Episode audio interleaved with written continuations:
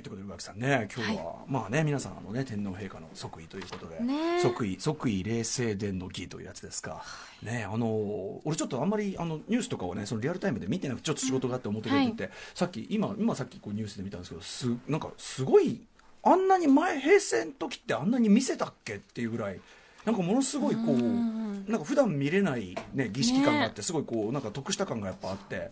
うん。私初めての年号が変わる瞬間なのでああそうですか。瞬間っていうかそのあの意識してね。はいこの儀式の間瞬間なので、あのすごいですね。本当に本当になんていうのお雛様的なと言いましょうかね。あの服重そうって思いながら、服もそうだしあとこの中開いたら「こんにちは」みたいなさ、ね。ああいう感じ。中がふわーって光に包まれててなんか、そう LED で照らしてるらしいですけどね 最先端ねそのテクノロジーと伝統の融合ということでね。まあまあ今日はね、まあまあ。えーそういうので祝日ということで行ってみたいと思います。ちょっとまあカルチャー情報もいろいろありますのでとっとと行ってみたいと思います。アフターシックスジャンクション.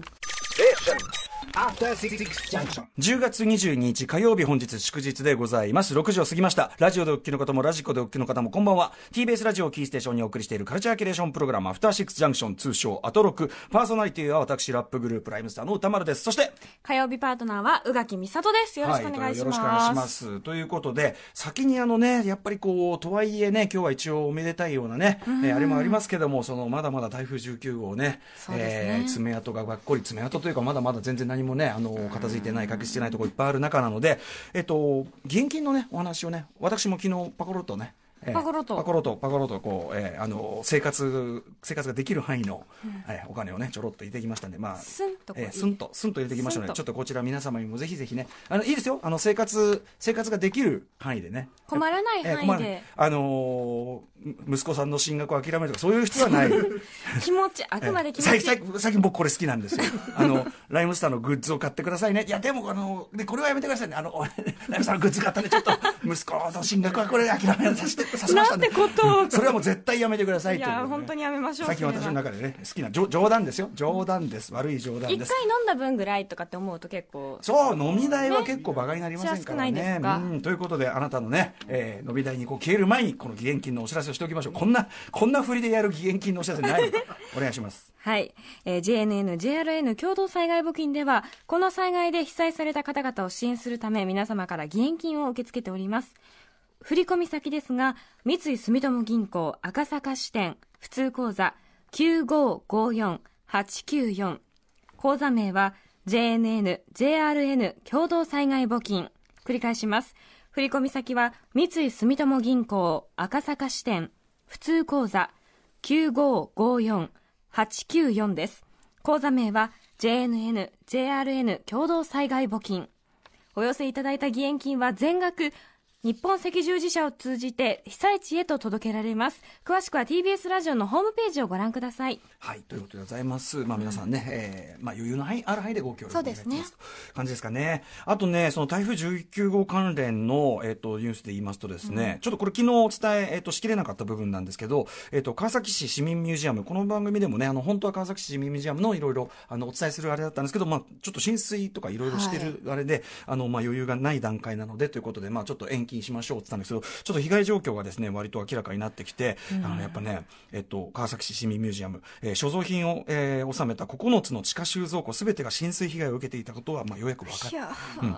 えーなんかもう、なんか扉が、こ壊れちゃってた。うんひしゃげちゃってた。水圧でうん。すごいね。で、えっと、この川崎市市民ミュージアムは1988年にオープンしたと。えーで、国内の美術館としては珍しく漫画や写真、映像などの近代メディアの資料など約26万点を所蔵ということで、特に、えっと、戦前の漫画原画や風刺画、雑誌、ポスター、フィルムなどが体系だって保管されていた、国内でも珍しいアーカイブ機関だったので、ちょっと損害程度によってはね、あのね、ちょっと復元とかできるといいんですけど、そうですそれで野良黒店だって言ってたわけですね、田川杉をね。で、僕あ僕も子供の時から野良黒読んでたんで、あの、復刻ですからね、復刻の方ですからね、リアルタイムなわけねえだろっていうね、戦戦時中生まれじゃない、育ちじゃないですよって話も、まあでもそんな話をしてたんで、もうちょっと。心配なあたりですよね。あとですね、これカルチャー絡みのちょっとしたトラブルという感じなんでしょうか。えーアニメ制作会社スタジオ 4°C の残業代の未払いがあったとして、えー同社のアニメーション映画怪獣の子供、これ僕もね、ムービーウォッチマンやりました、えーの制作進行を担当されていた、まえー男性社員が、えー残業代と、えー賦課金など、えー合計約535万円の支払いを求めて、まあ、東京地裁に提訴したというね、ニュースなんですけど、ね、これあの、あれなんですよね、まあ、ちょっとそのこれ裁判ね、係争中というかね、そのうんこここから先の話でしょうから、はい。どっちがいい悪いっていうのはちょっと置いときますけど、うん。怪獣の子供これ、ご覧になった方、宇垣さん、ご覧になってないですかね、私見てないんです。うあのね、まだね、まだ結構劇場やってるとこあったりすると思うんですけどね、すごい本当に、あのーもう一目瞭然、もう手がかかりすぎている。はあ。でもう僕はだからそのムービーウォッチメンも言ったんですけどそれ見始めて最初の、うん、45分ぐらいでん？と、この調子で全部やるのかい？みたいな。え作画って感じだったそう。もう一個一個のその線のあの感じとかが、うん。まあ、それこそあの高畑さんの一連のあれじゃないですけどもタッチからしてしかも書き込みの情報量がただごとに元の原作が凄まじい漫画なので、はい。それもあってですね、まあ、それを忠実に映像化する素晴らしい作品だったんですけど、うん。でしかも制作期間が5年間？五年非常に長くかかった作品なので、なんかねこれを聞いてねうん怪獣の子供なら あれあれだけのものからんでもないと。うん。だからなかなかね、うんそのちょっと難しい、まあ、あれだけの素晴らしい作品生まれたことには感謝したいけども、ん。まあちょっとねその、まあ、これこの件はちょっと具体的にはどうだかっていうのはちょっと置いとくけども、そのアニメーションの日本のアニメーションね日本が誇る文化でもあるけども同時にアニメーターの皆さんの労働環境が決して良くないとか、まあ、給料とかも含めてなんてのはちょいちょいね聞く話ですし、ねえ。なのでちょっとこれはねなかなかちょっと複雑な思いになるニュースだったりしましたかね。はい。なんかうん。うん。もっとお金取っていいのにと思いつつでも子供にも見れるお金であってほしいとか思うと。そうね、うん。まあ、実際こうソフトとして我々がこう買ったりとかそういうねうん。立場からするとねっていうのはありますけどね。あとちょっともう比較的さらにもっとどうでもいい話でいいですか？鼻くそみたい鼻くそみたいな話でいいですか？うん微妙だな、ん。どうぞ。鼻くそっていうのはこれ例えなんで、はい。あの鼻くそそのものの話ではない。んですけど、あの昨日もちょっと言ったんですけど、はい。そのインスタがインスタグラムが仕様が変わったみたいで。そうなんですね。ね、僕も人のインスタ、まあ、とか、あの、アフターシックスジャンクションのインスタとかあるじゃないですか。はいはいあります。ね、で、アフターシックスジャンクションのインスタは、僕はその、見る必要があるのは、要は、あの、着てる服で、わ、うん。かりますかね？そのさ、例えば、宇垣さんの日に、同じ服を、先週の火曜と同じ服は着ない、わかりますわかります。ローテーション的に、私もよく確認しますもんそれで、うん。でしょ、うん。そこはずらそうみたいな、今日はでも、なんかちょっと中中華風のお召し物。これはね結婚式で着た服。ああ、なるほど。すごい服ですよね。今日ご結婚式ね、結婚式。あちょっとはいみ出席あの出席してきたんですけど、ああね。中華みたいですよね。中華ですよね。な、なんか、あの、一目惚れして買っちゃったの相変わらずね、ち 相変わらず、奇怪な服のね、チョイス。まあ、そそれは被んないと思うけど、でもさ、はい。宇垣さんなんかさ、そう、特徴ある服買うから、きっと、やっぱりほら、そう。被んない。みんなね覚えちゃうの。でしょ？だから、なんていうの？こう着回すにしても被んないようにみたいなチェックする必要があるんで、まあ、見てるとそのインスタグラムのその仕様が変わったのか最初は見れるんだけどリンク飛んだぐらいでこうやってパッてこう出てログインログインはまだですか？みたいな。あだからその要するにログインってそのアカウントを持ってないともうこれ以上は見せませんよみそたいに。っかログインしないと入れなくなっちゃそうう昔の旅館のエロビデオのあれみたいな感じですよ。昔の旅館のあれで10秒だけデモで流れる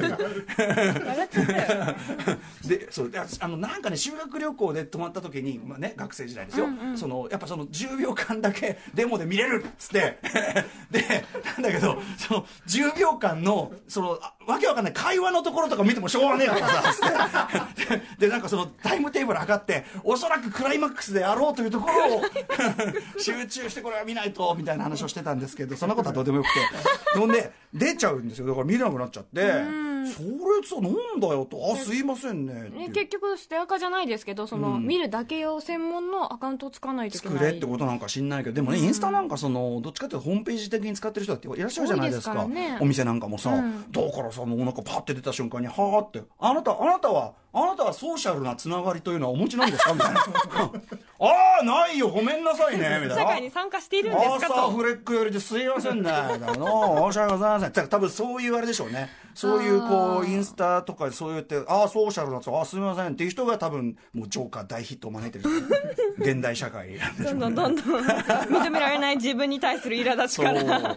大変だよ、本当にね。ちょはいっと、すみません、インスタ、ちょっと、みんな考え直してくれませんか？本当ねそっか。ミクシーみたいになっちゃってるんですね、うなんかね、うん。あの、あとね、えっと、いいですか？このさらに鼻くそ度を増す話でいいですか？あのえっと僕ずっとまあパソコンがあるじゃないですか、まあ、Mac MacBook みたいなのはいで使ってたわけですけど、で iTunes あるじゃないですか、まあ、今もうすっかりサブスクリプションサービス使ってあんまり iTunes も使わなくはなってきてるんだけど、そのあの音源を落としてこれ聞いといてくださいみたいなやつで、まあ、iTunes 使うこともあるんで、もっぱらその音源を落としように、まあ、iTunes つないで、要するにパソコンとつないであのスマホをね、やる必要があるじゃないですか。でこの間つないだらあなたのお使いのそのスマホのこの間のそのアップあんたソフトウェアアップデートしただろうと、そのアップデートしたやつだとこの iTunes はもう落とせねえから落とせねえから、そのこっちの、えっと、メインのブラウザの方をバージョンアップしないと落とせませんよ。パソコンをね、ええええ。バージョンアップしないと、うん。ああそうかと。あんまりパソコンのバージョンアップすると前のファイル開けなかったりするから嫌だなと思いつつ、まあ、あ今やもっぱらこのためにやってるのだからと思ってそのブラウザをそのアップデートしようとしたらもうできないんですよ だ確かに俺の使ってる MacBook っつうかなんかあれ、うんパソコン。ふ超古いんですよ。いつのなんですか？もうもう多分ね買ったの2008年とか。待って。2008年私大学にも入ってないよ。そっか、上木さんは。そう。そのぐらいから、で、確かに、確かに最近、まあ人、人間で言うとかなり、あの、トントンっつってね、おじいちゃんおじいちゃんトントントン、ねえねえねえねえねえ。ああ、ごめんごめん、気づかなかったみたいなのとか、ああ、ちょっとごめん、一度に言わないで。ちょっと、一度に言わないでみたいな窓。いっぱい開けたらもうダウンみたいな ちょっともうごめんごめん、ちょっともう無理だわ、みたいな場面が確かに多くはなってきてる。だいぶもう年齢を重ねてね、とはいえ、まあでも壊れたわけじゃなくて使ってるわけですよ。動いてはいる動いてはいるんですよ、全然。なのに、もうなんかそのアップル側のその仕様チェンジにより、はい、はい、はい、お前限界替え時みたいな。はい、はい10年も働いたらもういいんじゃないですか？そうなんかもしんないけど、ただその、もうそれほぼ化石ですからね。化石ですか？買い替え時はでも、買い替え時は俺が決めろやと。ななんでこのアップルの仕様でさ。まだだって動いてますもんね。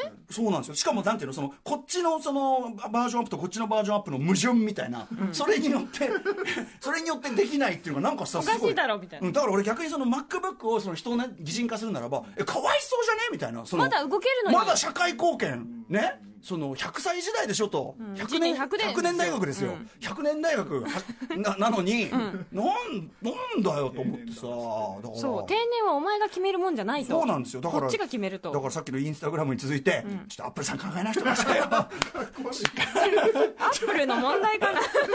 アップルの問題でしょこれはもっぱら。パソコンの方はそうですよね。で iTunes も正直もう今もうねサブスクだしその音源やり取りもドロップボックスとか使っちゃってるからそうですね。まあだからいよいよもうじゃあ iTunes 使わんもういいよってなっちゃいますね。でおめえんとこのソフトだろうがってさ そのサードサードパーティーのねソフトだったらしょうがないけどお前アップルのおめえの自社ソフトでさこういうことしやがってと思ってもうね。熱よ。うん考え出してくれ。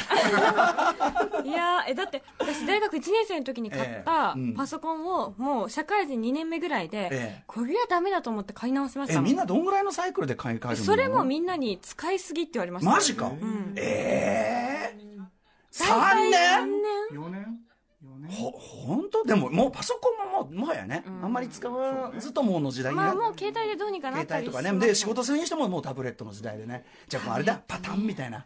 もうあれパタンみたいな。こうパタンパコみたいな。あれがあれももうあれか。もうないのか。終わりか寂しいな。だとすればギリギリまで使ってくださいよ。うちのおじいちゃんうちのおじいちゃん。そうか。なんか残念だな。名前とかつけてないんですか？名前はつけてそういう擬人化はねシャーリーンみたいなね、ええそういうフルメタルジャケットみたいなそういうのはないんですけどね。ないか。うん。いや本当頑張ってほしい。ととにかくちょっと俺声を大にしていたいのは、アップルのこの感じの担当の人と、あのあのインスタグラムのこの感じの担当の人はマジ考えなマジおめ考え直した方がいいと思うよ、ねなぜそうしたのか聞きたいですよね確かに社会不安招くからマジで。本当に。ああいう。何かあジョーカー見てジョーカー本当にね。ということでございます。ジョーカー見て。ジョーカーほらああいうね社会不安をこうさこう阻害された人が多いとこういうことになるということかもしれませんからね。行ってみようあれ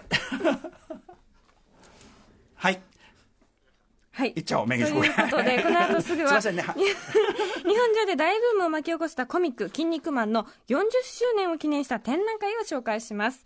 また6時半からのカルチャートークこれはもう楽しみ、うん。不定期コーナー漫画家さんいらっしゃい SNS で人気爆発のエッセイコミック「裸一貫筒井さんの作者 筒井さんが放送メディア初登場です。すごいですね。はい。これもね筒井さんの見バレを防ぐために、うん。最新の音声加工技術駆使してお送これ番組ね、音声加工技術に関してはちょっとね、ええ。まあ腕ありますからね。はい腕持ってますからね。はい。任せてくださいよ、はい。まあ、付き添い人として担当編集者の白川慶吾さんにも同席していただきます。はい、えーそして7時のミュージックゾーン、ミュージックゾーンはですね、お待たせいたしました。新潟を活動拠点にする3人組アイドルグループ、ネギっ子、えー待望のスタジオライブです。やったーそして、7時40分頃からはお金について学んでいく日本証券業協会プレゼンツ100年大学投資初めて学部です人間が100年大学なんだから、パソコンだからさ。言ってる言ってるまあでもそうですよねねえおかしな話 AI とかってもっとなうん十年生きるんじゃない？のそうですよ、考え直してくださいよ。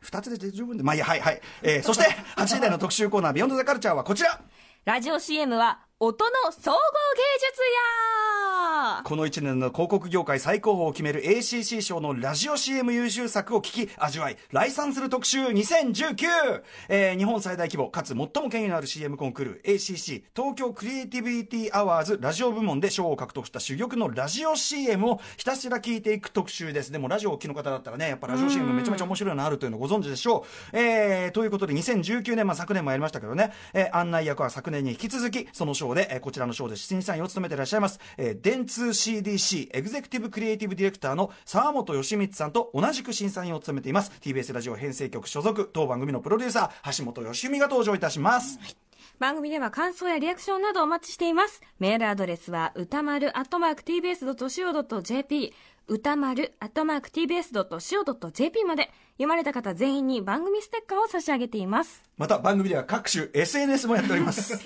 イッターではお知らせや放送のフォロー、インスタグラムではあのアカウントを持っている人はスタジオの模様を見ることができます。叫んだよ そして LINE では日々放送前に番組の予告が届きます。各種フォローをぜひアカウントを持っている人はお願いします。ツイッターは見れますからね別にねそうですねはい、えー、ということでアフターシックスジャンクション行ってみよう Station. After Six Junction.